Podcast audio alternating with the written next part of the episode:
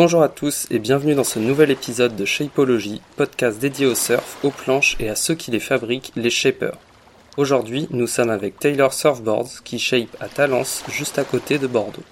Nous parlerons de son parcours, de ses influences et de ses planches. Si vous n'êtes pas familier avec le shape, je vous invite à vous rendre sur notre site www.shapeology.fr où vous trouverez un lexique qui devrait vous aider à comprendre les épisodes. Vous y trouverez également l'ensemble de nos épisodes et reportages, ainsi qu'un annuaire des shapers français et plein d'autres contenus à venir. Vous pouvez également suivre le compte Instagram shape.ology pour découvrir le reportage photo de l'épisode et pour être au courant des prochaines sorties. Mais pour le moment, place à Taylor Surfboards.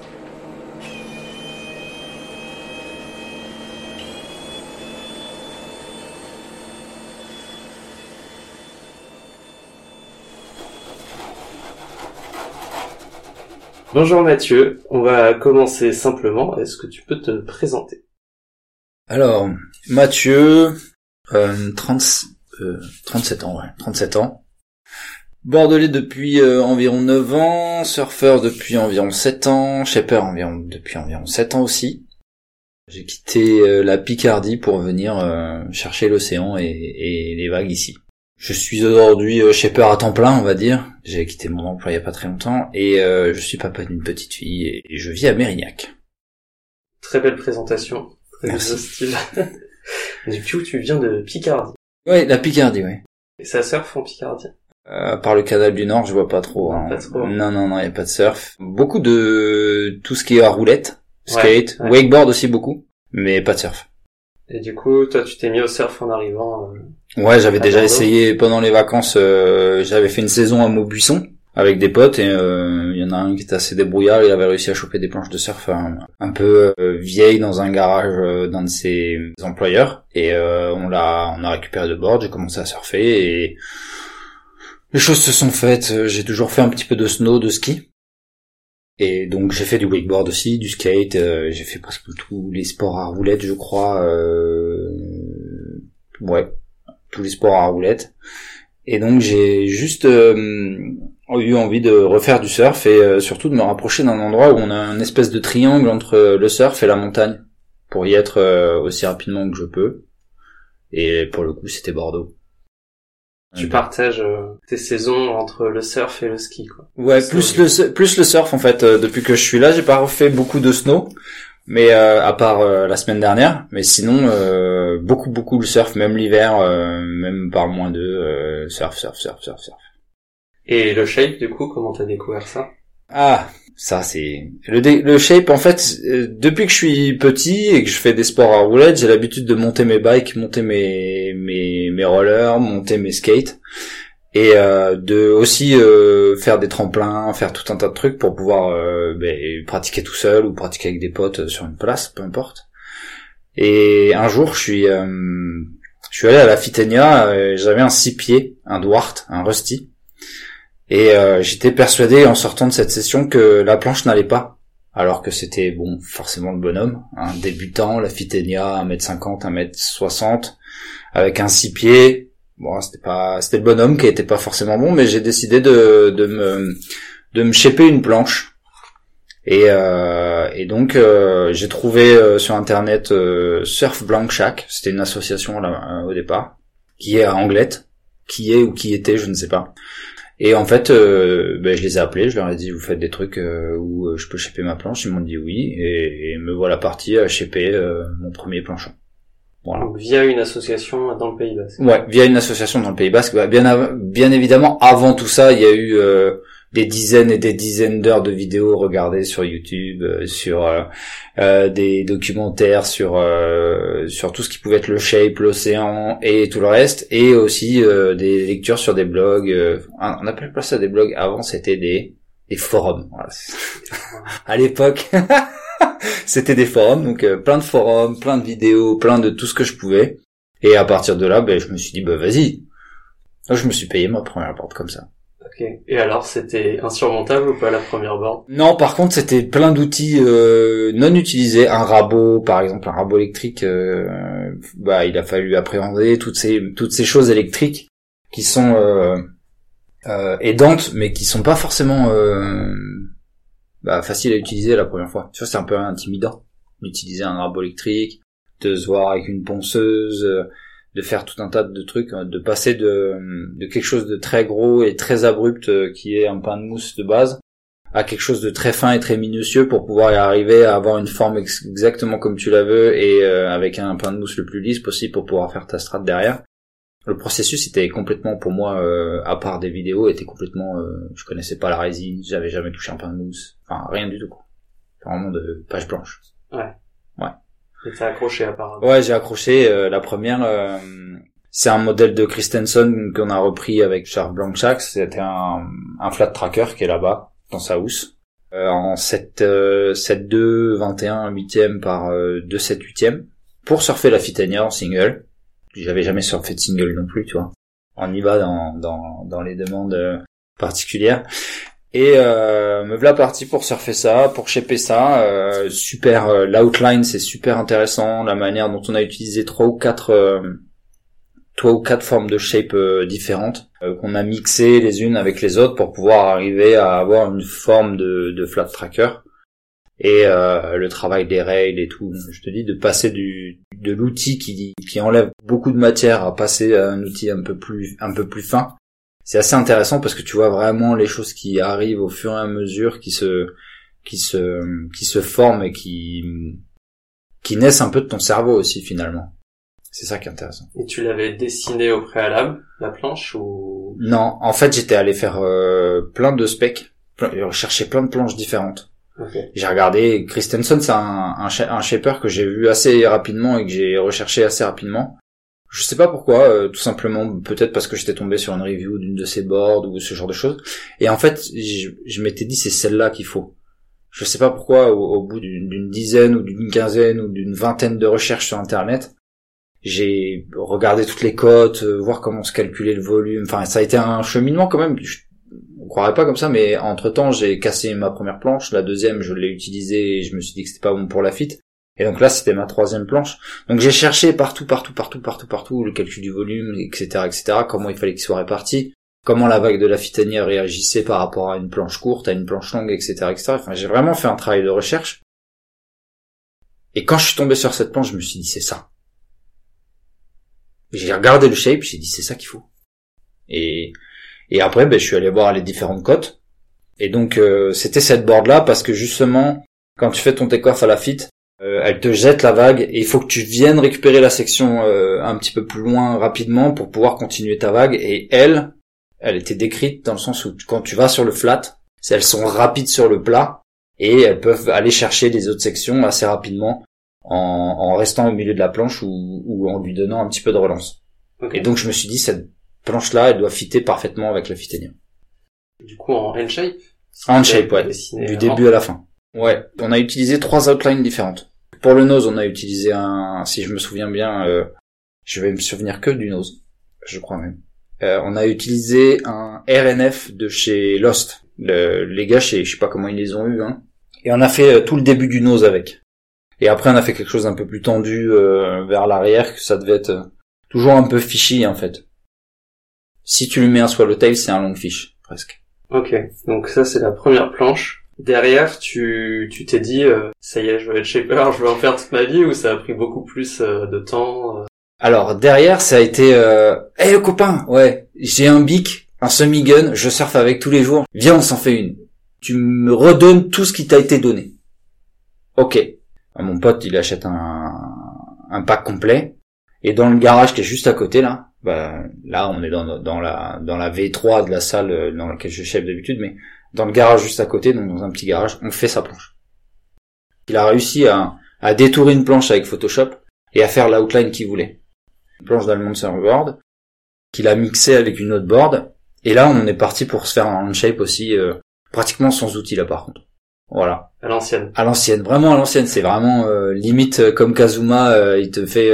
On va faire une planche sans outil électrique. Il prend un cutter, deux rabots et c'est parti, on y va. Et on, l'a faite.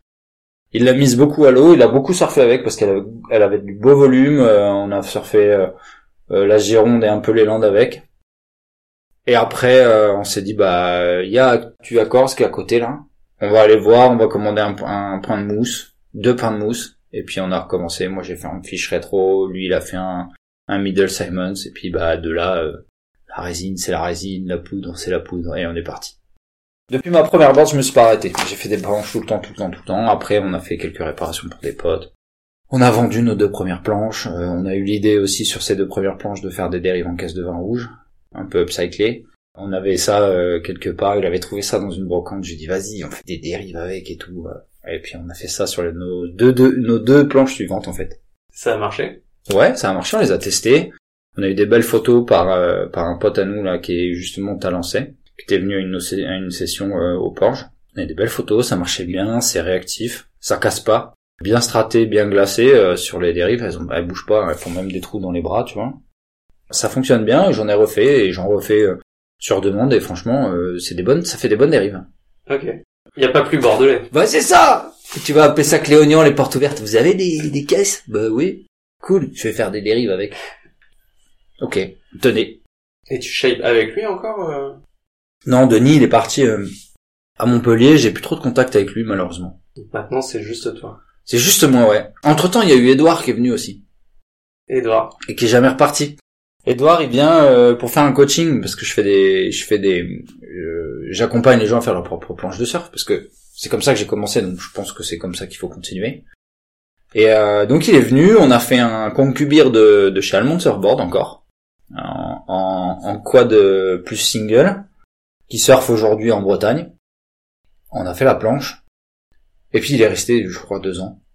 Euh, au fur et à mesure, il a eu les clés de l'atelier pendant que j'étais en vacances, enfin voilà. Et aujourd'hui, il y a Arthur qui est, pas, qui est parti juste avant, un peu avant que t'arrives.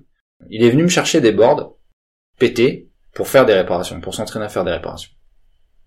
Il me dit j'ai des répares à faire sur mes boards, je sais pas trop comment on fait. Donc si tu veux, je viens de, de récupérer tes, blancs, tes planches cassées et je vais essayer dessus. Je dis bah vas-y tiens, prends. Et euh, une semaine plus tard, il me voir, il me dit bon bah j'ai j'ai réussi. Il me dit euh, tu prendrais pas des gens en stage? Je dis bah en fait euh, je sais pas en fonction de mon statut, je suis pas certain de pouvoir faire. Elle me dit bah je vais demander à ma à ma ma conseillère Pôle Emploi. Sa conseillère le Pôle Emploi lui a dit si c'est possible. Il était en stage là pendant un mois et je pense qu'il va rester jusqu'à septembre. Bon, bah, c'est super de transmettre ça déjà à d'autres gens. Et je pense que c'est, pour moi, c'est normal. C'est pas le mon premier but dans la vie parce que c'est pas le cas. Mais pour moi, c'est normal de partager en fait, partager euh, comment on fait une planche de surf, partager euh, les différentes, euh, les différents types de shape, partager euh, les- mes expériences sur les dérives par exemple, sur tout un tas de trucs. C'est c'est comme ça que je vois le truc. En même temps, ça te permet de, de réviser les bases. Exactement. Il n'y a pas une, une manière de faire une planche. Il y a que certaines choses qui sont immuables sur une planche, mais euh, t'as euh, trois ou quatre manières de les faire différentes. Tu peux partir du pain de mousse décrouté, tu peux tu peux partir du pain de mousse croûté, le décrouter, enfin. Et après, moi, ça me permet aussi, comme tu dis, d'avoir un cheminement de de euh, de réflexion et surtout de dire euh, peut-être qu'il faudrait faire la prochaine fois, je faudrait que je fasse ça comme ça et peut-être le l'expliquer différemment pour euh, pour aussi réussir à transmettre le le truc plus facilement. Il faut que tu aies pensé à ce que tu veux faire avant de le faire. Sinon, t'es sûr qu'à un moment ou un autre dans une étape, au moment où tu te dis mince, faut que je fasse ça. Pour moi, il y avoir trop de manières de de, de le faire et la bonne manière sera peut-être pas euh, celle que tu vas utiliser. Par exemple, sur un, sur un shape, moi, je, je, je fais en sorte de pouvoir toujours faire et finir les rails sur la même session de shape. Quand tu les fais à la main, c'est toujours mieux de le faire sur une seule et même session. Parce que quand tu vas revenir celle d'après, quand tu vas toucher tes rails, tu vas dire, ouais, il aurait peut-être fallu que je fasse comme ça, donc je vais faire comme ça sur cette, sur côté, là, tu vas le reprendre. Et au final, tu vas essayer de refaire la même chose sur l'autre côté et tu vas le reprendre. Alors que si tu reprends les deux en même temps, parce que tu as trouvé des erreurs, bah tu peux le reprendre tout de suite et il faut que tu le reprennes tout de suite. Parce que si tu reviens dessus, à chaque fois que tu reviens sur une board, t'as re envie de faire quelque chose, t'as re envie de toucher à quelque chose. Non, stop. Et à la fin, t'as un skateboard parce que t'as trop raboté. C'est ça. Ah bon bah celle-là ce sera pour un Groms, hein. On va la donner à un enfant parce que c'est un 4 pieds maintenant. euh, il fait 17 de large, ben tant pis pour toi. Voilà.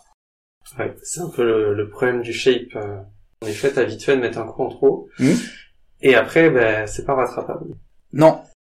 Donc du coup, je reviens au parcours. Toi, tu t'es, tu t'es shapé tes propres planches au début. Ouais. Et dès le début, t'en as travaillé entre guillemets. C'était un truc que tu faisais à plein temps comme ça. euh Non, non, non, non, j'étais euh, j'étais manager d'une équipe de commerciaux dans une multinationale euh, anglaise. Ok. Rien à voir. Je faisais ça euh, le soir ou des fois quand j'étais fou entre midi et deux. Donc en gros, je finissais ma journée de, de boulot quoi à Mérignac et euh, en sortant du boulot, j'avais pas encore de d'enfants. Après ma journée de travail, je venais ici, je faisais euh, des planches, des repas, enfin tout ce qu'il y avait à faire dans l'atelier. Je venais aussi euh, des fois à 4 heures du mat. Ouais, ça m'est arrivé de faire des sessions matinales. euh, je venais le matin, euh, c'est surtout les, les week-ends le samedi matin. Samedi matin, quand il y avait pas de surf, bah, je venais là. Puis euh, je faisais euh, les réparations que j'avais à faire, euh, le glace, euh, les strates et tout le reste. Puis ça me laissait la possibilité de revenir le dimanche matin si jamais il y avait quelque chose qui était sec euh, un peu plus tôt et, et de- d'embrayer directement. Et tes premiers clients, du coup, c'était le bouche à oreille, les copains? Alors mon tout premier client, c'était un gars qui avait, il s'est fait péter sa voiture, voler ses deux planches, et on lui a fait un shortboard euh, rapidos pour qu'il puisse retourner surfer. C'était mon tout premier client, je crois. Et en fait, mes premiers clients, c'était surtout les, planches qu'on avait faites euh, avec les dérives euh, de caisse de vin rouge et qu'on avait revendues directement euh, chez Akewatu parce que c'était des... Ils nous ont approchés parce qu'on était administrateur du groupe Bordeaux Surf Connexion. Et donc en fait, ils sont venus nous voir directement pendant qu'on était en train de les strater. On a sympathisé, on leur a, on, on a mis nos planches en vente après test. Et là, il doit être en Bretagne encore. Ok. Et petit à petit, du coup, t'avais de plus en plus de boulot, j'imagine. Ouais, surtout des réparations. C'est des fous. euh, Des réparations. ouais. Ouais, les réparations, les réparations. Après, je t'avouerai que moi, au départ, je voulais juste me payer l'atelier, en fait. L'atelier, me payer, me f- réussir à me payer une ou deux boards par, par an pour pouvoir justement euh, surfer des boards bien différentes euh, de ce que j'avais, pour euh, comprendre aussi euh, ce que ce que c'était comme type de surf, etc., etc. Et, euh, et finalement, bah, j'étais, euh, on va dire, euh, j'arrivais à, à une comptabilité à zéro, quoi. C'est-à-dire que je payais l'atelier, je faisais mes planches de surf euh, et euh, et jusque là tout a tout tout fonctionnait bien. En plus j'étais salarié donc. euh, Ouais, c'est ça, t'avais les deux activités. ouais ouais Et- j'ai toujours eu les deux activités jusqu'à novembre de cette année. D'accord. Alors, on va parler un peu plus euh, maintenant de, bah, du shape, Vas-y. concrètement. Est-ce que toi, tu réalises toutes les étapes de la conception à la fabrication, où il y a des choses que tu fais faire à d'autres? La seule chose que je fais faire à d'autres c'est quand j'ai euh, là par exemple sur le glider ou euh, ou sur euh, sur des certains rétrofiches que j'ai développés depuis un an un an et demi.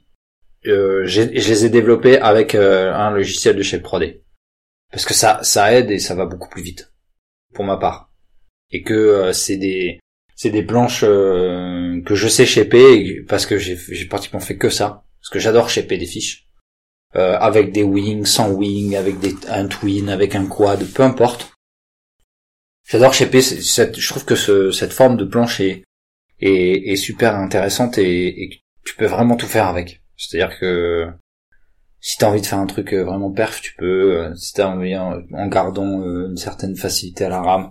Si t'as envie de faire un truc vraiment chill pour l'été, tu peux. euh, Enfin, tu peux faire plein de choses avec cette, cette forme. Aussi dire que c'est quand même la deuxième, allez, la deux ou troisième forme de planche qui a existé. Donc, euh, elle a été euh, utilisée, rincée, euh, mise sous toutes ses formes, sous forme performance, sous forme euh, pas du tout performance ou avec des side cuts, avec tout un tas de trucs. Donc tu peux trouver une inspiration qui est super intéressante dans, dans le, le shape du fiche. Mais je fais les deux. C'est-à-dire que quand mon client il vient me voir, quand un client vient me voir et me dit je veux ça, avec ça, ça, ça, ça, ça, je fais tout à la main. Parce que finalement, le logiciel Shape 3D, si tu le maîtrises pas à 100%, bah ça va te prendre peut-être plus de temps à faire la planche sur le logiciel que si tu la faisais à ta main. À la main. Et après, pour tout ce qui est, euh, bah, on va dire planche de série ou euh, planche que j'ai développée pour euh, pour avoir une gamme demain, pourquoi pas un site internet et une gamme de planches, ce sera fait sur du chef 3D. C'est fait sur du chef 3D pour euh, justement euh, avoir une certaine gamme de planches. Donc t'as les rétrofiches, t'as les t'as une gamme qui s'appelle les, les aussi, c'est un twin euh, perf pour les beach break, exclusivement pour le beach break. J'ai la Broformance aussi. C'est une planche performance un peu plus un peu un peu plus ronde, tu vois, Euh, si t'es pas un super rameur, euh, c'est une planche que, que j'ai surfé pendant pratiquement un an et demi et j'ai euh, surfé dans tout type de vagues et aujourd'hui elle vit euh, des jours heureux avec un autre gars qui m'a envoyé plein de photos qui m'a dit qu'elle était super donc pour moi c'est un test validé. J'ai quelques longboards aussi d'un nose ride que j'ai fait pour un mec qui fait de la, de la compète. le glider que tu vois juste à côté qui, est, qui sera mon test sur les deux prochaines saisons d'été, voire plus. Et sinon, euh, tout le reste c'est à la main. Tu vois, j'ai un pain de mousse qui reste euh, qui reste disponible pour faire un petit peu tout ce que je veux. Et c'est et c'est comme ça que tu peux les. Euh, je sais pas si ce mot existe vraiment. C'est comme ça que tu peux tweaker tes modèles comme tu veux en fait. Mm. Même en partant d'un juste juste en partant d'une outline. Tu prends l'outline d'un d'un rétrofiche, euh, tu tu la prédécoupes, soit toi-même, soit avec une machine. Hein, on s'en moque. après, tu peux tout faire. C'est-à-dire que si dans ton cerveau tu te dis peut-être qu'il faudrait que les, les, je rajoute des wings, je lui mets ci, euh, je rétrécisse le tail, je pointe un peu plus le nose et tout. Après, tu peux tout faire à la main. C'est beaucoup plus facile et, et tu vois quelque chose apparaître de, bah vraiment, c'est ton cerveau qui l'a défini, quoi. Même si elles sont ratées, tu, tu l'as fini ta board et puis une fois que tu vois que bon, bah, ça se surfera peut-être pas, bah, tu les donnes. T'es pas à l'abri d'une bonne surprise. Bah, figure-toi, tiens, la dernière planche que je me suis chépé en, en, mode vraiment R&D. Hein. je l'ai, je l'ai appelé l'anti-père. J'ai fait un truc très rond avec des bevel rails. Euh, je lui ai mis euh, les channels. Le bevel rail, tu peux expliquer ce que c'est? Euh, Le bevel rail, en fait, c'est quand tu aplatis. Euh, en fait, au lieu d'avoir un, rail rond, ça fait un rail plat. D'accord. En fait, ça facilite, ça te laisse la possibilité de garder beaucoup de d'épaisseur de, de, de mousse sous ton torse, mhm. donc de rame, mhm. facile de rame mais ça te laisse aussi la possibilité de bien rentrer le rail dans l'eau. Euh, mais la dernière que je me suis faite, voilà, pareil, shortboard euh, round tail, pas pointu, mais bien rond, un peu, euh, un peu en mode, euh, comment il s'appelle, un peu en mode Tomo shape. Je lui ai mis des des channels ronds, deux channels ronds plus deux sur le côté. Je le ponce, je le ponce, je le ponce, je le, je fais tout ce qu'il faut, et là je finis la planche, je me dis ça va être une merde. je dis, je vais même pas la mettre à l'eau, celle-là, je vais la laisser là-bas dans le rack, et je vais me faire un, un fiche rétro, euh, ou un fiche euh, en quad un peu perfo, tu vois, ça ira bien. Puis, bon, les choses se faisant, euh, je, bah, je peux pas faire, je peux pas me faire un fiche en deux jours, surtout quand t'as des commandes, quand t'es obligé de faire des repas et tout. Je la prends, et puis je la mets dans l'eau. Et là, je me dis, ben, pourquoi tu voulais pas la surfer, quoi? Elle est bien. Ah, bah, elle est bien et je vais surfer, je pense, toute la saison avec là. Ah oui. Ah ouais. Elle est vraiment bien. Ah oui, oui. Ah oui, elle est vraiment bien, oui. Ah, aujourd'hui, j'ai réussi pratiquement à faire tout ce que je voulais avec. En twin. Étonnant. Franchement étonnant. J'ai surfé 60, 80 cm jusqu'à 1m20 pour l'instant. Il me reste plus que deux, trois tests à faire et après on verra. Mais je pense que je suis pas sur, sur un truc pas mal. T'es sur ton nouveau modèle phare. Euh, je pense, ouais. L'anti-perf, toute ronde, avec un rond, avec un rond tail. Même sans les channels, je suis sûr que ça pourrait passer euh, en, en thruster de base. Encore une fois, j'utilise euh, que des S-Wings, moi. D'accord. je suis convaincu. expliquer un peu le principe des S-Wings? Alors, S-Wings, c'est des dérives avec de la biomimétique.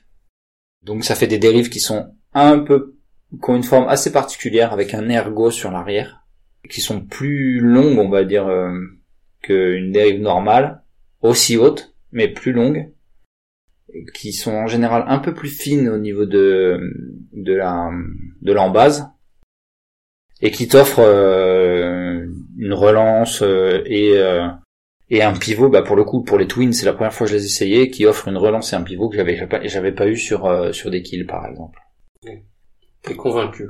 Ah ouais, ouais, bah oui. J'ai mis mes pieds dessus, j'ai poussé. Sur la première vague, quand je suis arrivé en bas, j'ai fait mon bottom, et quand j'ai senti le moment où la dérive, elle, elle venait t'aider à remonter, j'ai dit, bah, pas possible. Donc j'ai continué à surfer ma vague, et il fallait deux, trois poussées pour pouvoir réussir à faire un re-entry. J'en ai mis deux, c'était terminé, je suis arrivé au re-entry, j'étais, waouh, j'arrivais trop vite. J'ai fait mon re-entry, j'ai fini ma vague. Et là, j'ai dit, ouais, bah vas-y, je vais en retester une, deux, trois autres vagues. Et là, c'est terminé. Au bout de, la quatrième vague, j'ai dit, c'est bon. Là, c'est sûr que... Donc les dernières, je suis allé chercher dans le garage du Chabi Lafitte, en fait. Bon, mais c'est super, c'est une bonne découverte. Oui, exactement. On va revenir un peu à, à ton shape. Du coup, toi, euh, il y a une des étapes du shape que tu favorises un peu, qui est un peu ton étape préférée. C'est compliqué. Euh, moi, il y a une étape que, je favorise, c'est le travail sur les rails. Très important. Vraiment très important parce que ça change beaucoup de choses. Et après, il y a le côté artistique. Vraiment le, le mélange de résine. euh. Je suis pas trop euh, euh, spray paint. Enfin, je suis pas trop trop peintre en vrai. Mais franchement, le tout ce qui est résine teintée et euh, et mélange de résine, ça m'éclate en fait. Sur la planche en elle-même, c'est le travail du rail qui est très important. Et c'est là où tu vas donner une certaine physi- phy- physionomie et philosophie à ta board. Après, il y a le côté artistique que j'adore. Sinon, je fais faire aussi des, des décos à ma fille. Je mets du ruban de mascade, je lui file des pinceaux, de la peinture, je lui dis vas-y éclate-toi. Tu les vends à des clients ou c'est comme... Ouais, ouais, ouais. Ouais. Bah, j'en ai presque, j'en ai eu deux, c'est tout. Les autres, j'en ai fait huit. Et je crois les autres, elles sont parties à des clients. La dernière, elle est là. Elle, je crois qu'elle va partir aussi en vente. Ça, c'est bien, ça. Ah ouais? La meilleure technique de, de déco, finalement. Bah, finalement, ouais, euh, c'est toi qui définis. T'as quand même une, une, une vision, une définition, tu vois, en mettant ton ruban de masquage. Et puis après, tu lui dis, bah, vas-y, euh, on va, euh, on va dans un magasin où on achète de la peinture et tu, je lui dis, tu veux quelle couleur? Je choisis quatre couleurs. Et après, on prend des pinceaux euh, en mousse, plat, de différentes tailles et zou, c'est parti. Quand il fait pas beau ou n'importe quoi. Et tu lui laisses le, le champ libre sur le choix des couleurs. Euh, sur les premières, c'est moi qui les ai choisies. J'avais pris des. J'aime bien les planches qui, qui, pas qui ressortent dans l'eau, mais tu vois, c'est le surf, c'est quand même pour moi, c'est quand même euh, quelque chose de fun. Euh, Il y a une marque qui fait des, des beaux fluos, et en fait, je lui dit vas-y prends. Il y en avait cinq. On a mis cinq fluos dans, dans des petits pots à la maison. Elle a pris et puis. Et tout ça, en général, ça se fait euh, un week-end où il y a une tempête. Je sais pas pourquoi. Les deux premières, il y avait des tempêtes, et la dernière, c'est pareil, c'est une tempête. Bon, bah voilà. Tu continues à faire des réparations aussi? Ouais, ouais, ben je travaille pour Hotspot. Je travaille, ah, pas pour, je travaille avec Hotspot. Et Hotspot, c'est... C'est le plus gros euh, surf shop euh, de la Gironde. D'accord. Voilà, Ok. qui est à Mérignac. C'est-à-dire qu'on a mis un truc en place, tu déposes ta planche chez Hotspot, je vais la chercher, je te la répare, je la dépose là-bas, et tu payes directement chez eux. Tu consacres beaucoup de temps en moyenne aux réparations dans ton quotidien? En fait, le plus long, c'est toujours euh, toujours cette étape de séchage, en fait. Mais euh, comme sur les planches normales, finalement. Même quand tu, quand tu fais une planche, c'est le séchage le plus long. On va dire peut-être euh, peut-être une heure et demie, deux heures par jour, ouais. Ouais, on va dire euh, on va dire huit heures par semaine. Parce que le vendredi, je le réserve au, au shape individuel. Ah, donc t'as as plusieurs facettes quand même au quotidien, entre la réparation, les cours et le... Ouais, en fait, moi j'aimerais bien aller dans le, dans le développement euh, du 100% fait ici, tu vois. Genre faire mes dérives, euh, faire tout un tas de trucs, mais que on soit pas obligé de, de, de s'expatrier ou d'aller voir euh, n'importe qui pour aller chercher ta dérive, quoi. Tu veux une dérive classique, euh, ben, si tu veux pas une S-Wing par exemple, comme ce que je surfe moi, ben, je te fais ta dérive en, en fibre-glace et tu viens chercher ta planche et je te fais ta dérive avec, quoi. Mais tu sais, ça va très loin. Je pensais aussi à essayer de récupérer des, des moules pour faire mes propres pains de mousse. Mon, mon expérience de manager commercial et de, c'est que plus il y a d'intermédiaires, plus ta planche elle est chère. Si tu réduis tous ces intermédiaires, bah forcément euh, ta- le prix de ta planche sera moins cher, le prix de ta dérive sera moins cher. Plus ou moins ça tombe sous le sens. Ça se fait de plus en plus. Simoax par exemple, la wax, je sais pas si tu la connais. Ouais, à base de cire... De cire, euh, Cire d'abeille et cire pain d'abeille. d'Élande. Mm. Bah oui. J'ai toujours pensé que euh, la manière de consommer des gens était euh, était vouée à changer à un moment ou un autre parce qu'il n'était pas possible de continuer euh, de, de vivre comme euh, j'ai vécu dans les années 90 à faire euh, ou que mes parents ont vécu dans les années 90 à faire ce qu'ils voulaient. L'économie, c'est l'écologie.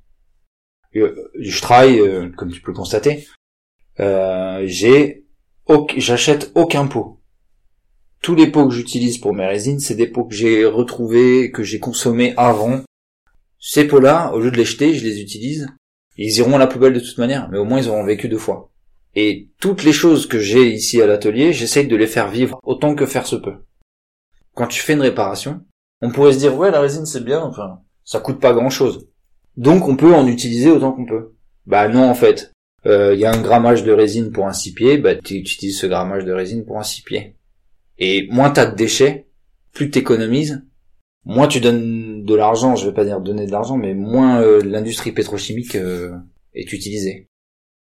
Euh, niveau vente de tes planches, tu fais du stock, c'est que sur commande, tu vends dans des magasins? Ah, Je vends un peu partout. Euh, j'ai vendu euh, au vide quiver de l'association Bordeaux Surf Connection, j'ai vendu trois boards. J'ai un petit peu de stock, euh, je fais du custom, je fais un petit peu de tout. Mais là, par exemple, moi je fais là cette année, j'ai fait que du stock pour sur les fiches.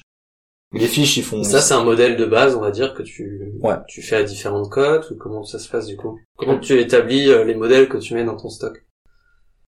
Alors, euh, pour le fiche, je pars du principe que 5-4, 5-6, 5-8, 6, 6-2, c'est les modèles classiques, c'est les codes classiques. C'est des codes que j'ai euh, que j'ai euh, que j'ai travaillé sur le logiciel et que qui, qui restent dans des dans des que je peux modifier en fonction de l'épaisseur assez facilement. C'est-à-dire qu'en voulant donner du volume, moins de volume, etc., etc.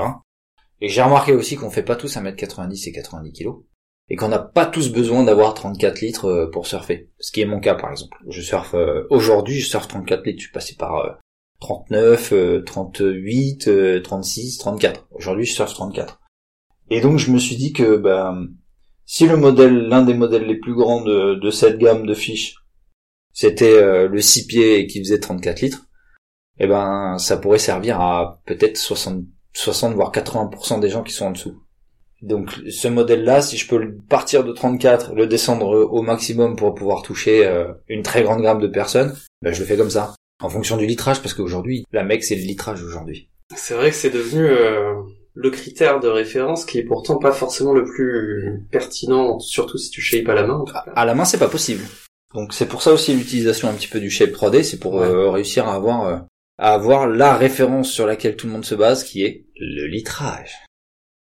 D'après toi, si ce n'est pas le litrage, quels sont plutôt les critères dont toi t'as envie de parler à tes clients? En dehors du volume de la planche bah, Tail, nose et carène.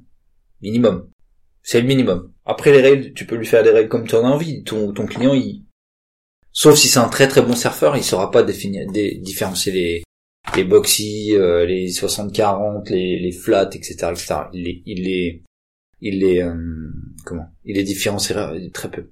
Si c'est à toi de lui poser les bonnes questions. Après, il y a des petits trucs que tu peux rajouter, euh, que qui se vont, qui se voient pas. Par exemple, Maurice Cole. Mhm. Maurice Cole, il a fait une planche qui s'appelle la Shiva. Mhm. De base, il y a des edges sur tout le rail, jusqu'au nose. Le edge, tu peux expliquer parce qu'on utilise beaucoup de, de termes. Le edge, c'est la, c'est la petite partie qui normalement se trouve sur le tiers arrière de la planche, qui est plate, mhm. qui fait pratiquement un angle droit. D'accord. Sur le bas du rail. Ouais, sur le bas du rail. Et c'est Maurice Cole. J'ai vu ça euh, sur sa Shiva et j'en ai discuté avec euh, avec ses représentants. Il y a un edge sur tout le long de la planche. Et eh ben, en fait, cette planche-là, ils lui ont mis des edges, donc qui fait un certain angle droit pour qu'elle ait un max de speed et qu'en fait elle garde toute la flotte en, bas avec le, la, la carène du dessous pour que ce soit que du speed. Stabilité, vitesse. Et en plus ils la mettent en quad plus euh, single donc tu peux la surfer partout. Du coup toi quand tu, tu conçois tes planches, tu prends tes modèles, tu les fais évoluer, ou alors tu regardes beaucoup le travail des autres shapers et tu en fais des interprétations, tu te dis tiens j'aime bien ce modèle, j'aimerais le, faire évoluer dans un autre sens. Les deux. Tu vois, t'es, pile, tu tombes pile au milieu des deux. Je passe un temps fou à aller regarder les sites internet. Regarder les planches, regarder les reviews, regarder les trucs, les machins, tout un tas de trucs qui peut me donner un max d'informations pour comprendre pourquoi ils l'ont fait. Et une fois que j'ai compris pourquoi ça a été fait, est-ce que ça peut apporter avec les retours des gens que je côtoie qui surfent des planches euh, chez Paisel, chez machin, chez truc, et les avoir touchés aussi? Je concatène tout ça et je me dis toi, ta philosophie, c'est que de prendre un maximum de vagues, c'est de prendre plus de plaisir. Et si tu peux ajouter ta performance à ça, eh ben, ajoute-en comme ça, le mec qui va pouvoir prendre un max de vagues, qui demain se dit, je sens que je suis en train de passer à un niveau supérieur et que la planche qu'il a, elle l'aide à continuer vers ce niveau, supérieur, bah c'est ça le truc. En dehors de tout ce qui est longboard, moi je construis des planches pour que le gars, qui vient me voir, il prenne sa planche à un instant T de sa vie de surfeur, et que demain, le jour où il va reculer son pied, il va appuyer sur le tail, ben, il va venir tourner avec. Et que après-demain, il aura laissé sa planche parce que ouais, elle est trop lourde, elle est trop grande, elle est trop machin, elle est trop truc. Je vais m'acheter une petite planche, il part s'acheter une petite planche, il galère encore pendant, je sais pas, trois, quatre semaines pour se mettre au niveau. Et que quand ils reviennent un an après, qu'ils reprennent sa planche, qu'ils se disent, waouh, en fait, elle est géniale. Tu vois le truc? Un peu comme la Vondbat. Une Vondbat, tu la mets dans ton garage, tu reviens dix ans après, tu la ressurfes, tu dis, elle est géniale cette, cette planche, pardon. Bah moi c'est la même chose. La Vombat, tu peux en parler un peu parce que on en a parlé avant, mais ouais, la Vombat c'est une planche euh, relativement plate avec un, un nose euh, un peu plus pointy que celle qu'on a vu tout à l'heure et un et un tail euh, en squash tail qui est un des best-sellers et qui est repris à peu près par les marques de surf qui est une planche à tout faire en fait. C'est un 2 plus 1 en général c'est un modèle de qui euh, initialement? Euh, C'est Bear, mais je sais plus exactement son, son nom. Je sais que c'est Bear quelque chose. Edouard Bear. Non, non, non. C'est euh, bah son son logo c'est un un losange avec un un ours. Généralement elle est elle est orange et blanche. J'en ai déjà eu en réparation et des mecs qui venaient, euh, ils rentraient de des Canaries, euh, ils revenaient de Bali, ils revenaient de partout avec un. Je l'ai pas surfé malheureusement. Mais ça a l'air d'être une planche qui, qui a dû être un best-seller pour ce monsieur. Pour monsieur Bert, justement. Monsieur Bert. On a parlé euh, beaucoup des rails. Est-ce qu'il y a d'autres caractéristiques un peu qui définissent ton style de shape? Mon style de shape.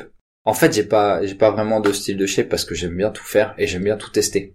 Mais j'aime bien surtout euh, avoir des, des, une définition bien particulière, donc bien nette qui est visible de, la carène.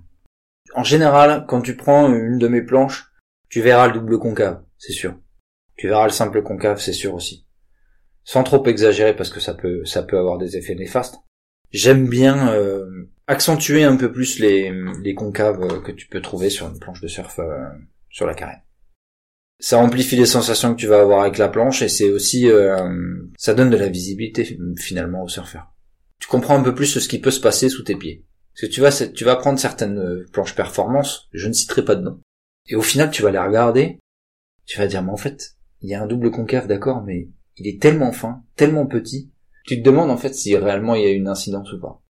Il y en a toujours une parce que l'eau c'est quand même un fluide, mais il y a des raisons pour lesquelles il y a des gros concaves, des petits concaves, et je me suis, je me suis rendu compte que ben, j'accentuais toujours un peu plus mes concaves pour être certain de le voir et pour être certain de que le la personne qui va surfer ma planche de surf va voir la définition de ce qu'il a. J'ai accentué euh, euh, sur euh, sur un longboard, j'ai accentué le le, le V pour pouvoir tourner plus facilement, alors que c'était pas une planche qui était censée être faite pour tourner, et ça a fonctionné. sur mes sur mes fiches rétro, j'ai fait des gros des gros channels simples concaves entre les deux dérives, comme Christensen le fait, et ça a fonctionné juste avec euh, un gros concave au milieu des deux dérives qui remonte jusqu'au tiers de la planche, voire la moitié. Ça t'est arrivé de regretter de dire là, là, là, je suis allé trop loin? Jamais parce que parce que j'ai toujours réussi à les surfer.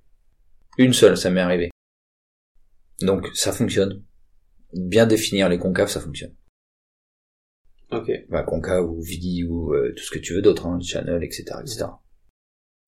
J'allais te demander s'il y avait un type de planche que tu préférais travailler. Je crois qu'on a beaucoup parlé du fiche. ouais, le fiche, ouais. Mais tu fais, euh, tu fais tout type de planche.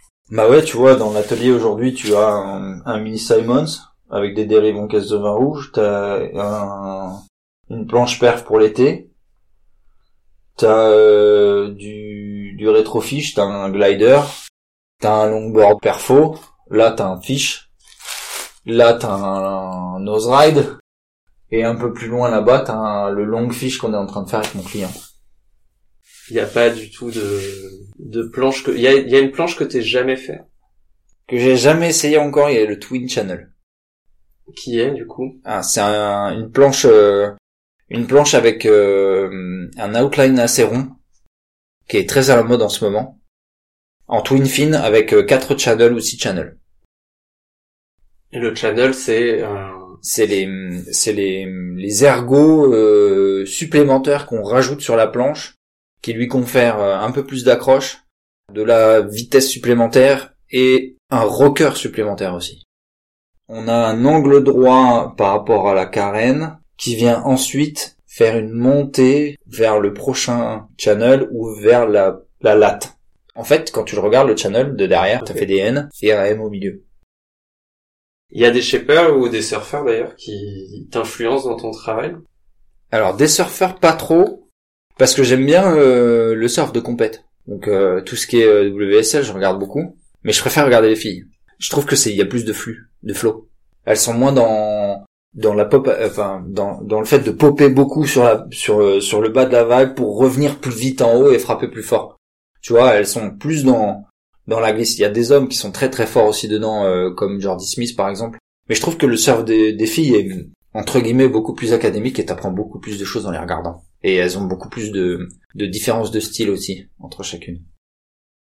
Mais du coup, tu disais que ça t'influençait pas dans ton shape, malgré tout. Non, parce que euh, parce que je suis pas un fervent admirateur du. Tu vois, moi je m'appelle pas euh, Matt Biolos, euh, je suis pas Channel Island, et je sais que ces mecs-là ils performent dans les Poucas par exemple, ils performent dans les shortboards, performance.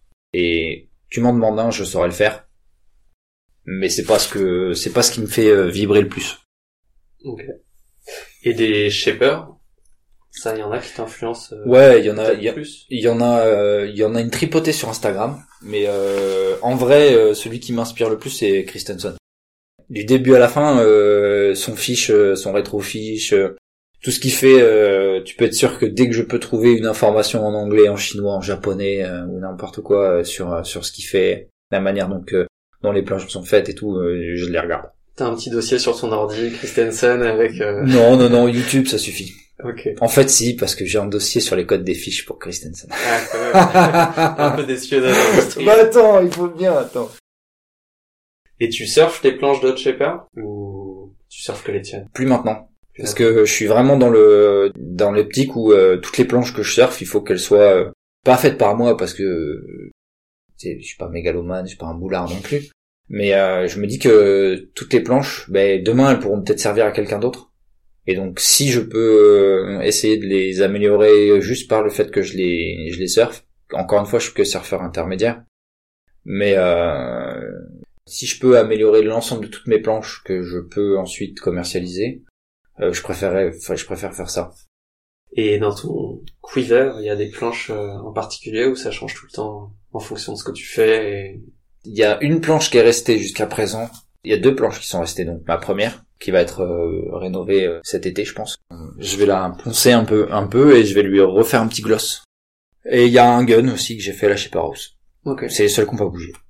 Et je pense que le deuxième gun que je me suis fait cette année, il va pas bouger non plus. Il est bien. Ah, je pense que c'est une, une sacrée réussite. Ouais. Je l'ai testé euh, dans 1m80, 90 à- au port. La première session que je fais avec, je me cale deux tubes.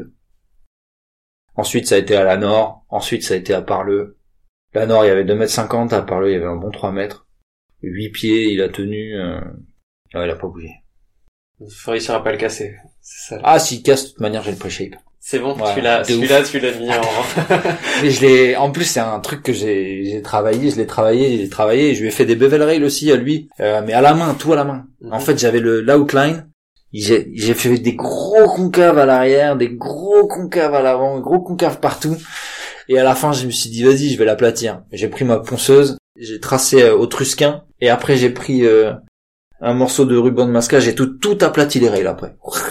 Et là, bevel rail, 2 3 quarts, 19, 19 un tiers pour 8. Donc finalement, parfois, tu décides quand même sur le coup de ce que tu fais. Non, je l'avais déjà décidé. Ah. En regardant euh, Ouais. SOS Shape, c'est un mec qui fait des, des guns pour euh, pour les Hawaïens. C'est un des premiers un des premiers guns qui a mis un, un tube à Jaws. Rien que ça. Lui, il rajoute un petit channel à l'arrière. En quad avec un channel à l'arrière. Ce sera ton prochain. Si celui-là il casse. Du coup, on va passer un peu à à la vision euh, plus générale du métier. Aujourd'hui, il y a beaucoup euh, de travail sur ordi, de pré-shape. Hmm. Tu sens que tu as besoin de t'orienter dessus de plus en plus ou tu penses que tu peux continuer euh, à faire comme tu fais aujourd'hui, c'est-à-dire travailler encore pas mal à la main et juste développer tes modèles type, on va dire, Hmm. sur ordi? Je pense que c'est complémentaire. Il faut, il faut savoir faire. Il faut avoir le savoir-faire euh, à la main pour pouvoir essayer de retranscrire quelque chose de correct euh, sur un 3D. Après, tu peux être très bon, un, très bon designer et le faire aussi sur 3D. Hein.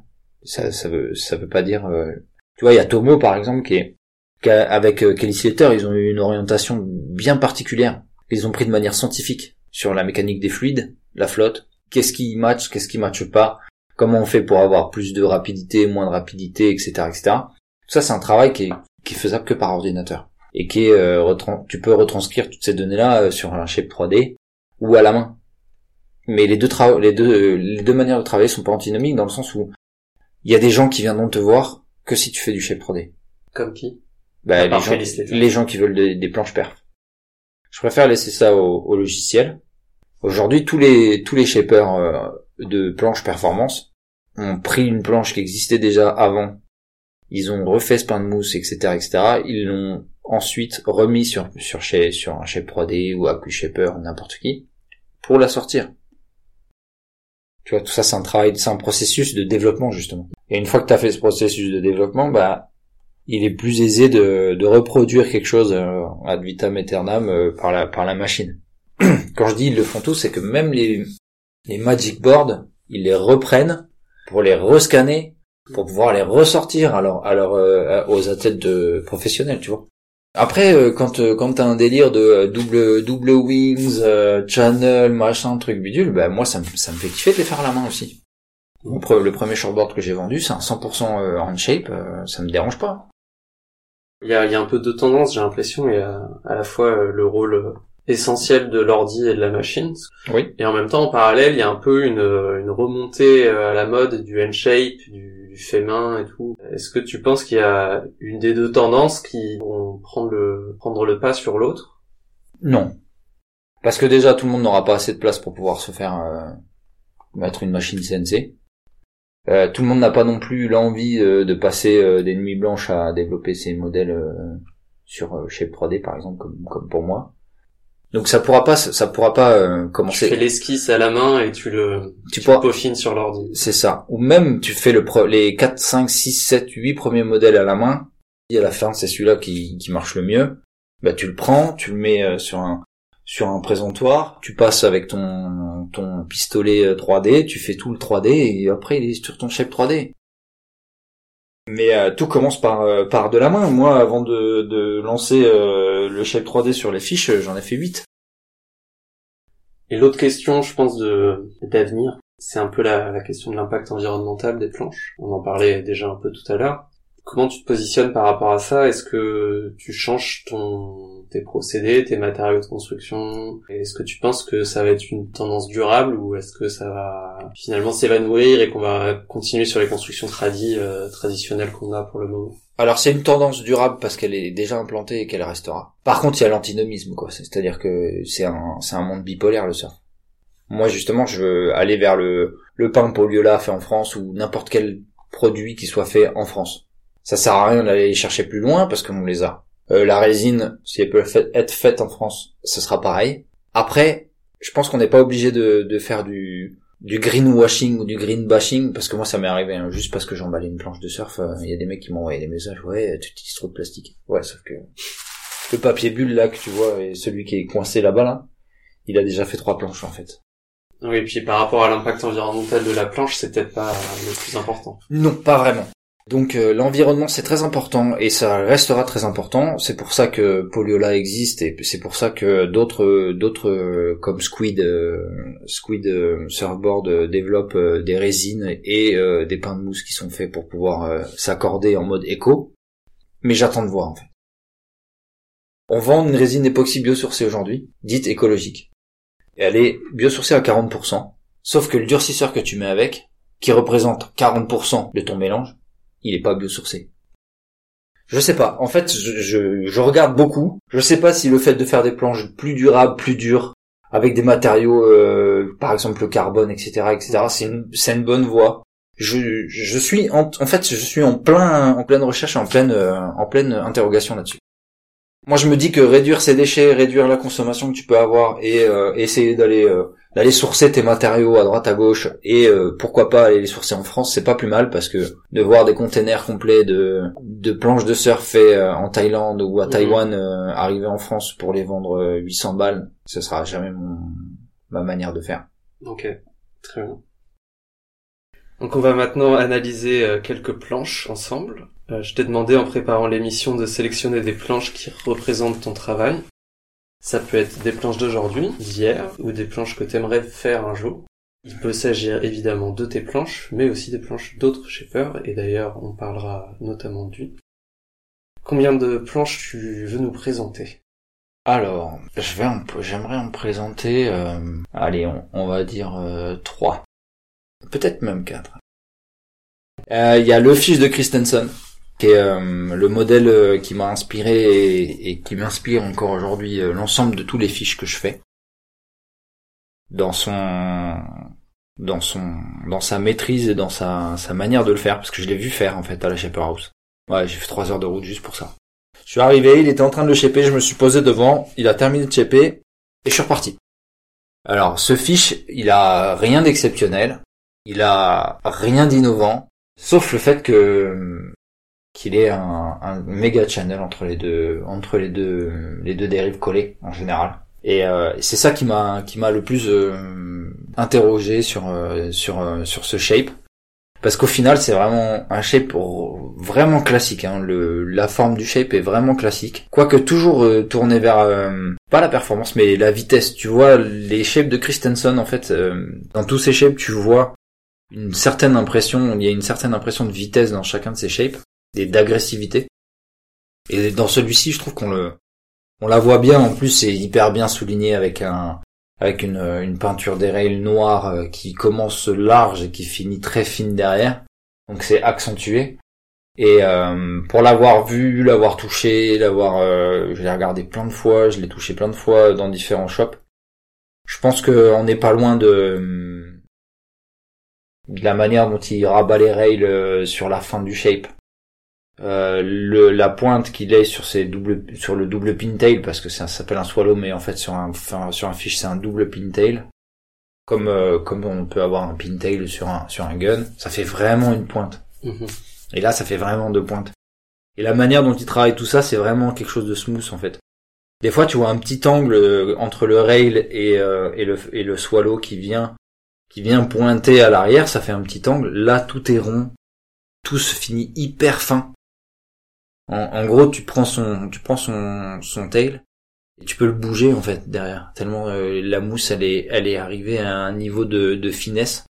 Il a même accentué le truc à un moment en, en utilisant des pains de mousse avec des, hum, des lattes qui partaient de large en haut, fin à l'arrière, sans latte jusqu'au bout, pour accentuer cet effet de, de flexibilité du tail et de renvoi des rails euh, vraiment pincés, vraiment plats aussi sur l'arrière, et un, concave au milieu euh, juste démentiel qui doit faire un centimètre deux, un truc comme ça, de profondeur. On le voit, on le voit vraiment sur la moitié de la planche, mais il commence pratiquement aux deux tiers. Donc en fait, il prend l'angle de ses dérives, il trace avec du ruban de masquage, et là, il te met des coups de rabot, mon gars, dedans électrique. Et après, il finit tout à la main, et tu vois, ça fait vraiment une cuvette, quoi. Quand je l'ai vu faire, moi, à, la Shaper, je me suis dit, mais, waouh, mais pourquoi il va aussi loin, en fait? Pourquoi il va aussi loin? Bah, parce que déjà, quand tu vas, quand tu vas la strater et quand tu vas mettre de la résine dessus, ça va le diminuer. L'épaisseur va diminuer. Et aussi, bah, en fait, c'est tout simplement pour, euh, pour créer cet effet venturi que tout le monde, euh, que tout le monde essaye de faire et de rechercher euh, avec des channels ou euh, des concas ou euh, Mhm. même euh, même des constructions euh, carrément. Et je l'ai jamais essayé. Par contre, j'ai reproduit euh, exactement ce que j'avais vu. Et en fait, ça marche de fou. La planche, elle prend un speed, euh, c'est hallucinant quoi. Même en lui mettant un peu plus de rocker, parce que sur Novak Girondine, euh, t'as pas besoin de beaucoup de rocker pour les prendre au départ, mais plus tu t'approches de la plage, bah plus elle commence à, à être un peu ronde. Donc c'est toujours assez aidant d'avoir un peu de rocker dans des vagues, euh, dans, dans ces vagues de beach break rond, euh, pour pouvoir manœuvrer ou euh, pour pouvoir en sortir assez facilement. pour éviter de casser ta planche. Mais ouais, le, le gros concave en dessous, c'est vraiment un truc qui marche et je l'ai reproduit sur une, sur une des productions qui est, qui est à l'atelier aujourd'hui. Je pense que si demain je devais arrêter de shaper, je pense que ce serait la planche que j'aurais dans mon quiver. Une seule. Ce Mm. serait celle-là. Et le, le concave, du coup, il te donne de la vitesse. Il fait Il donne aussi de la maniabilité ou? Ben oui, parce qu'en fait, avec l'an- avec l'angle que tu utilises pour tes dérives, bah, il va, il va, elle va venir, euh, le concave va venir automatiquement donner l'eau euh, directement sur tes dérives. Euh, justement ces dérives de sur le modèle de Christensen, elles sont elles sont comment? Elles sont inclinées. Elles- C'est des on est en twin fin? Twin fin, ouais, c'est des twin kill. Euh, une embase très large, une dérive assez haute, qui est faite pour euh, majoritairement faire des longs virages. C'est la dérive traditionnelle sur les fiches. L'angle, il doit être aux alentours entre, on parle des dérives collées, pas les, pas les plugs, parce que c'est, chez FCS2, c'est les plugs qui donnent l'angle, et chez Future, c'est la dérive qui donne l'angle. Les collées, elles doivent être pas loin des 7-8 degrés. En général, j'utilise 6, moi. Sur les miennes, quand je décolle, 6 degrés pour les twins. Mais là, elles doivent être, euh, elles doivent être, euh, ouais, elles doivent, elles doivent être entre les, les 7-8 degrés parce que de ce que j'ai pu voir, ça reprenait quand même le, le, le concave et elles étaient, euh, elles étaient quand même assez angulées. Moi, je reste à 6 majoritairement parce que euh, on parlait tout à l'heure de du fait que j'accentuais sur mes planches pour savoir pour que les clients voient ce qu'ils Ouais, avaient en dessous ouais, des pieds. ouais. Ben quand ils le voient trop, en fait, ça leur fait peur. Ils se disent c'est trop alternatif. pour Ouais. c'est trop alternatif ou c'est trop hardcore, euh, je vais jamais, euh, je vois pas à quoi ça sert et je sais pas pourquoi je vais acheter une planche euh, comme ça. Tu regarderas sur les sur les sur les, les modèles que tu trouveras en magasin dans les shops, les single to double concave, si tu passes pas la main, Oui, tu les vois pas. tu les vois pas et Non, tu les tu les sens même pas beaucoup des fois. Même à la main, oui, parfois t'as besoin d'une règle pour. Euh... Ouais, pour le et voir. tu fais ah oui si. Ah oui, en fait, il y est. Ouais oui un concave.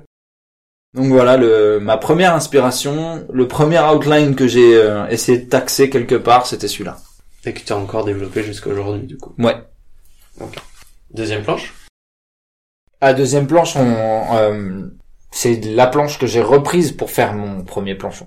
Ouais. Ah et oui, la, la, tra- la flat tracker, parce que c'est l'inspiration de ma toute première planche, et que c'est une planche que j'ai surfée, et que, tu sais le sentiment que je t'ai dit il y a pas très, euh, tout à l'heure, euh, tu la sors, cinq ans après, tu la remets entre tes pieds, tu te dis, bah, pourquoi, pourquoi je l'ai laissée si longtemps dans mon garage? Bah, c'est ce qu'elle me fait à chaque fois que je la reprends. 80 cm, 60 cm n'importe où. Je la prends, je rame, elle part. Quelle cote? Euh, À peu près. 7-2, je te dis 21, 21 5 huitièmes, 2 7 huitièmes. T'as essayé des vagues plus grosses? Bah, j'ai essayé euh, la Fitenia à 1m60. J'ai- J'étais bête en ce temps-là. J'ai fini par me faire enfermer euh, sur la dernière section euh, dans le dans le rouleau. La planche a survécu, le bonhomme a survécu, et cette planche, à chaque fois que je la sors, je me dis mais c'est une machine à vague en fait. C'est une planche qui est ultra litrée par rapport à ce que je surfe en général, qui est longue, qui est quand même effilée, etc. Et dès que tu lui mets le pied le pied sur la dérive, elle tourne. Dès que tu t'avances, elle accélère et tout. C'est vraiment, euh, c'est une planche qui est encore surprenante en fait. Et du coup, qu'est-ce qui fait son shape à cette planche? Donc un nose euh, un peu fishy, donc assez assez large sur le sur le haut de la planche, qui descend euh, de manière pratiquement droite Ouais. à un moment ou un autre, justement pour avoir cette cette vitesse et et un peu d'accroche dans les sections plates. Et à l'arrière un shoptail. Qu'est-ce que c'est un shop Un shoptail, c'est tu prends, tu le coupes. Pfft, Terminé. Euh, les mecs ils m'ont dit, hein, on le laisse comme ça le tail. Je dis bah euh, sur- il est comme ça sur la photo. Il me dit tu veux pas un peu l'arrondir et tout? Je dis bon vas-y on l'arrondit si tu veux. Parce qu'en fait à, à strater c'est une galère les angles droits. Ah oui, d'accord. Donc on l'a arrondi, mais limite il est chop quoi. C'est vraiment, il y a pas d'angle, il y a rien du tout. On l'a pris, tracé tout droit, bam, on l'a coupé. Après on a passé deux trois coups de rabot, deux trois coups de, de papier à poncer, terminé. Il est comme ça. Ça fait des angles à la fin, Ouais. pointu, pointu. Laisse tomber comme si ça fait deux pointes à l'arrière, un chop, un chop tail. Et dès que je mets mes pieds dessus, c'est comme si je l'avais, euh, je l'avais surfé toute ma vie en fait. Donc je me mets au milieu, elle accélère. Je peux même aller sur le nose quand c'est des, des toutes petites vagues, j'arrive à aller sur le nose. Quand c'est un peu plus gros, il suffit juste que je retourne. J'arrive à faire des cutbacks et tout. Je me suis même demandé si c'était pas la seule planche que je devais garder et la seule planche que je devais surfer, tu vois. Et je pense qu'à 60 ans, tu vois. Ah mais pourquoi je l'ai pas sorti avant? Je vais la ressortir cet été, ça va me faire la même chose. Et les rails et la carène de cette planche, ils sont Rail pincé. Et la carène, euh, c'est un, un single to V. D'accord. Et limite flat. Tu sais, les planches super perf que tu regardes comme ça, Mm. tu sais pas vraiment, bah là, il te faut une règle. Pareil. Et ça marche quand même. Et t'en as fait un de tes modèles? Non. Non. Non, j'arrive pas à, à passer le cap. C'est bien une des seules planches où je me suis dit, euh, je me suis jamais dit, euh, je vais la refaire. Et même pour un client ou quoi? Quoi. Je la présente pas aux clients. Parce qu'ils vont la regarder, ils vont se dire, ouais, ouais, elle a rien d'exceptionnel, quoi. Mm. Alors que moi, En fait, oui. Bah ouais. Mais tu vois, c'est euh, si tu leur dis, euh, bah cette planche-là, c'est ma toute première et je sais qu'elle surfe toutes les conditions de la Gironde jusqu'au Pays Basque. C'est un single fin en Midlands. Fais-moi confiance, tu pourras la surfer partout. Non, monsieur. Je Ouais. suis venu pour 45 litres. Avec un os pointu. Il y a que pour le tail, je suis pas certain. Swallow, on tail ou squash tail, je sais pas, tu vois, je sais pas. Et tu sais que le gars de euh, Chabi Lafitte, le gars de Ouais. S-Wings, Mhm. il m'a dit, il y a que les surfeurs de Twin qui sont assez ouverts pour venir essayer mes dérives. Les mecs qui ont des planches, Ouais, des planches perf, ils les essayent Essaye pas. pas quoi. Dingue. Alors C'est- qu'une dérive, c'est hyper important sur une planche. Bah d'ailleurs, c'est Maurice Cole qui disait il y a pas longtemps dans un podcast ou YouTube ou je ne sais plus que en ce moment il travaille plus sur les planches, il travaille que sur les dérives. Ça veut tout dire. que une troisième planche? Alors, après avoir cassé ma première planche, qui était une 7-2, pas la, pas la flat tracker, mais ma première planche que j'ai cassée, euh, c'est la Rusty Dwart. C'est une board que je conseillerais, clairement, à tous les débutants qui veulent avoir un shortboard. Euh, ça faisait même pas un an que je surfais. Mhm. Je passais de 7-2 à 6 pieds. Et je me suis en allé sur n'importe quelle vague avec. Et au final, ça a été euh, une révélation. Dans le sens où il m'a pas fallu, il m'a fallu deux sessions pour la prendre en main. Donc euh, je passe de 7-2 euh, quand même à 6 pieds. Me voilà aller à, à Osgore, prendre trois jours de cours particuliers. Et un mec que je connais qui est un bon waterman dans le coin, qui fait qui fait du kite, il fait du surf, il fait du comment ça s'appelle là, le canoë kayak pour les vagues? Bon, peu importe, il fait du canoë kayak de vagues, il était deuxième du championnat de France quand même. On finit la session, il me dit ça me fait plaisir de voir quelqu'un attaquer euh, avec une euh, un shortboard comme euh, comme tu l'as fait. Je me suis dit bah c'est pas possible. Mec, ça fait deux ans que je surfe, ça fait deux ans, j'ai l'impression j'ai l'impression qu'il me dit que je surfe comme un, comme les mecs lambda qui voient tous les jours euh, à l'eau. Et donc hyper hyper progression avec. Et puis après je suis passé au shape et puis je l'ai revendu. Peut-être que j'aurais pas dû. T'en as pas fait un petit gabarit avant de la de la revendre? Je l'envoie shape. Et donc ouais, cette Rusty Dwart, c'est un, un os de fiche, une outline de donc un peu fiche à l'avant. Les rails sont un peu full, c'est-à-dire qu'elle est, elle a, elle a un gros nose qui se finit sur un tout petit, mais on garde le le l'épaisseur quand même tout le long euh, de tout le torse. Derrière, elle s'affine, elle a double wing, round tail. En bas, c'est un, sing, un single to double to V. Vraiment un hybride. Simple concave, double concave, un Et, V à et un. V à l'arrière en sortant de la, de la dernière dérive. Et le double wing, qu'est-ce que tu, est-ce que tu peux expliquer un petit peu ce que c'est? C'est des, Alors- des échancrures en quelque sorte dans l'outline? Ouais, en, en gros, tu prends l'outline, tu la coupes, tu fais des angles droits dedans, toc, tu continues, toc, tu fais un angle droit et tu finis par un, par un, par un arrondi ou un, ou un plat, peu importe. Ça permet en fait de réduire la largeur de la planche signifi- significativement et de manière échelonnée, étalonnée, comme des escaliers, et de donner des points d'accroche. Mhm. en plus. Et Rusty en a fait, euh, je crois, euh, trois modèles. en. Tu vois, il y a trois modèles différents pour le même, pour le même, pour la même board et c'est son best-seller. Donc je me dis que peut-être ça peut être intéressant. Et le, le rocker de la planche est, Le record est relati- relativement flat dans le sens où euh, tu as un, un rocker du nose qui est comme un fiche, Mhm. vraiment plat, et à l'arrière qui est un peu plus, euh, un peu plus monté que qu'un fiche. Donc là, je suis en train de travailler sur ce modèle-là, justement. et tu l'as, toi personnellement, tu l'as surfé en quel code cette planche Alors à l'époque, en 6 pieds, elle faisait 39 litres. Un beau bébé. hein. On était pas loin des 23 quarts ou 21 sur 2 5 huitièmes, un truc comme ça. Donc ça fait une planche qui est accessible à tout le monde. C'était ça qui était, qui était pas mal. Ok. T'as fait le tour des planches? Ouais, je pense après il y en aurait trop. Il y en aurait vraiment Ouais. trop. Ouais. Après, tu sais, c'est, c'est comme, c'est comme tout, c'est l'évolution du, l'évolution du shaper. Ah, Christensen, il a sorti des guns de fou, les Sicario, là, qui, qui sont surfés par Ian Walsh. Je dis, mais ils sont magnifiques. En plus, il t'ajoute euh, des trucs en y réfléchissant qui sont assez intéressants. C'est-à-dire qu'ils vont faire un, un big nose sur un gun. Truc qui était jamais fait avant. En fait, big nose, c'est euh... c'est euh, c'est euh, couper le nez et faire en sorte de d'aplatir le nez. En fait, il au lieu que le nez monte jusqu'en haut, il le coupe pour garder la la la, la, garder la mousse et aplatir tous les les, les côtés des rails pour que ça fasse des côtes des facettes en fait. Et en fait, ils se sont rendus compte qu'en faisant ça, ça crée euh, avec le rocker avant un, concave qui fait que quand tu fais ton canard, eh ben ta planche elle va plus loin dans l'eau et elle ressort plus loin aussi parce que ça accentue la vitesse de l'eau entre donc entre ta planche, l'eau qui vient sur ton corps et, et entre les deux, eh ben tu peux faire ton canard plus facilement. D'accord. Pourtant c'est sur une dimension assez petite quand même le big nose, non? Euh, ouais, mais sur un gun, euh, le, tu fais un, quand tu fais un big nose sur un 9, sur un 9 ou un 10 pieds, euh, ça fait des, ça fait des big nose de, de 6-7 cm quand même. Ouais. mais ça suffit à faire la différence sur ton... Ben, en fait, c'est le cassé, creux. Ouais. Et sur les côtés, plat.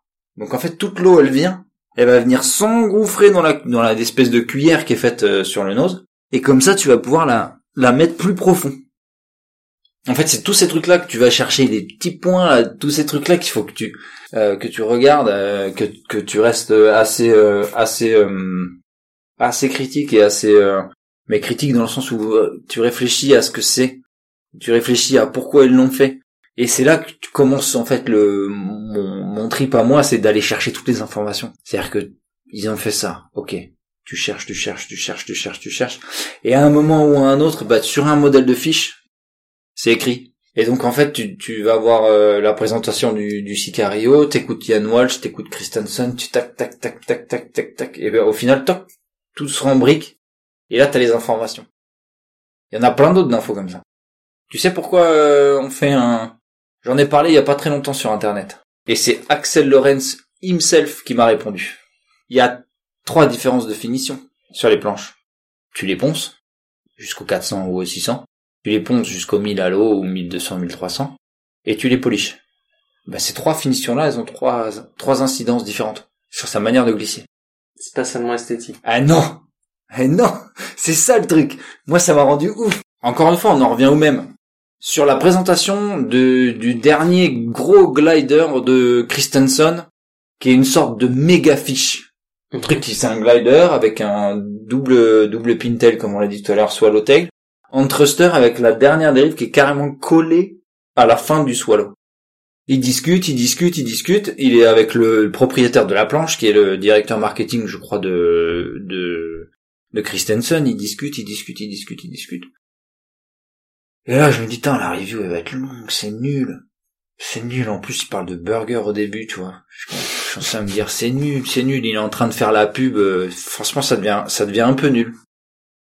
Et là, il commence à expliquer le pourquoi du comment des trois, des trois finitions par rapport aux couleurs, par rapport au type de glisse et par rapport au, type de board. Là, tu te dis, quoi? Attends, tu le repasses une deuxième fois, tu le repasses une troisième fois, tu le repasses une quatrième fois, et là, tu te dis, mais oui, en fait, mais oui. Les différentes finitions qu'il y a sur une planche de surf, ça, ça, ça a une influence sur la glisse que ta planche est là.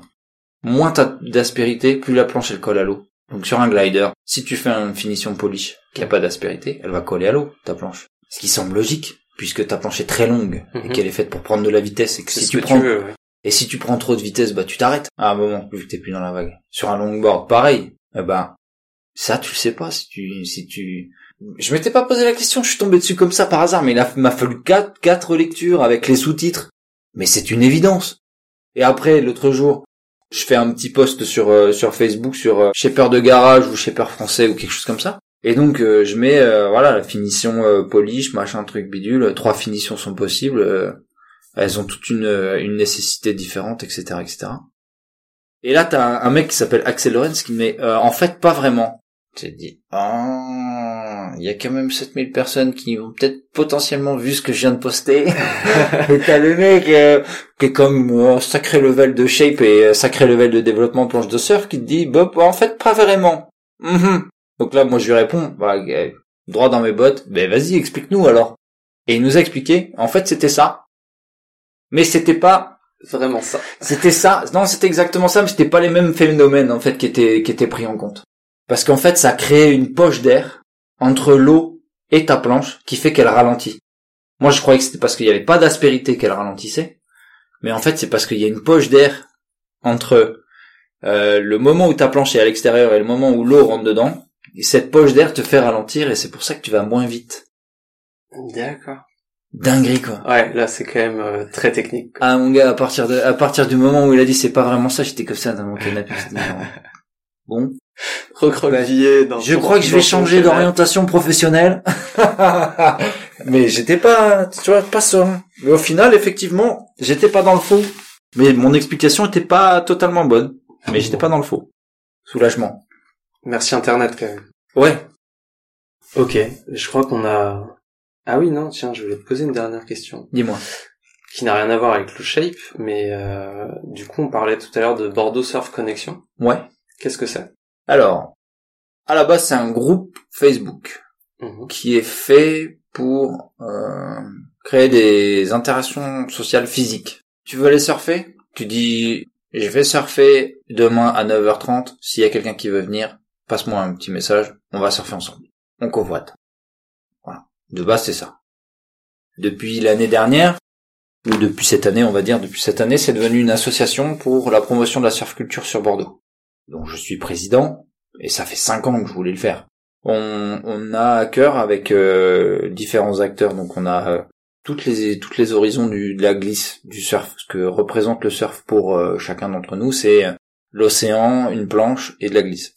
On va pas plus, on va pas chercher à différencier un surfeur, un bodyboarder, un, un, un stand-up paddler ou n'importe quoi, du wave ski, un wave skier ou n'importe quoi Ah, c'est ça le nom, le wave ski. du wave ski, euh, peu importe. Et on se dit que bah, Bordeaux pourrait être une des capitales euh, européennes du surf, au même titre que Biarritz ou n'importe qui. Il y a quand même un sacré vivier de surfeurs sur Bordeaux et qu'on pourrait organiser des événements tout autour de ça. Et le premier événement qu'on a fait, c'est un vide quiver qui a bien marché et qui va être repris. euh, je pense qu'on va le faire euh, tous les deux mois euh, pendant la période estivale.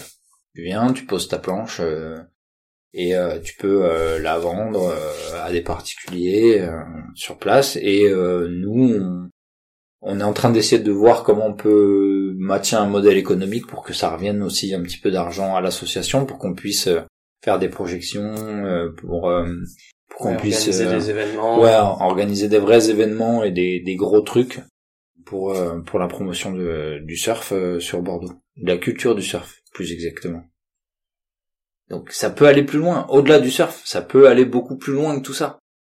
Du surf, du shape ou tout le reste.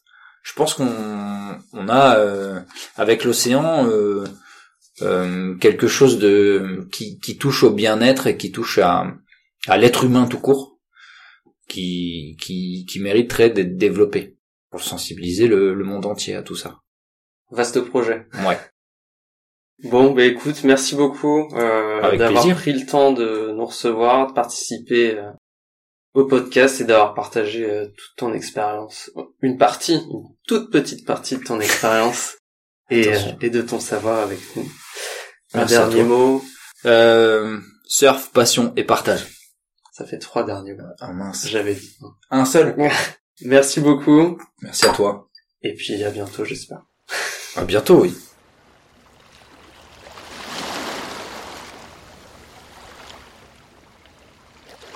Et voilà pour ce deuxième épisode consacré à Taylor Surfboards. Merci à lui d'avoir pris le temps de participer au podcast et d'avoir partagé son expérience et son savoir-faire avec nous. Rendez-vous sur son Instagram Taylor Surfboards ou sur son Facebook du même nom pour découvrir le reste de son travail. Merci à vous d'avoir écouté cet épisode. N'hésitez pas à partager et à vous abonner au podcast. Vous pouvez également suivre le compte Instagram shape.ology pour découvrir le reportage photo de l'épisode, mais aussi pour être au courant des prochaines sorties. Enfin, rendez-vous sur le site shapeology.fr où vous retrouverez l'ensemble de nos épisodes et reportages. Vous pourrez également y trouver un lexique, un annuaire des shapers français et plein d'autres contenus à venir. On se retrouve très bientôt pour un prochain épisode.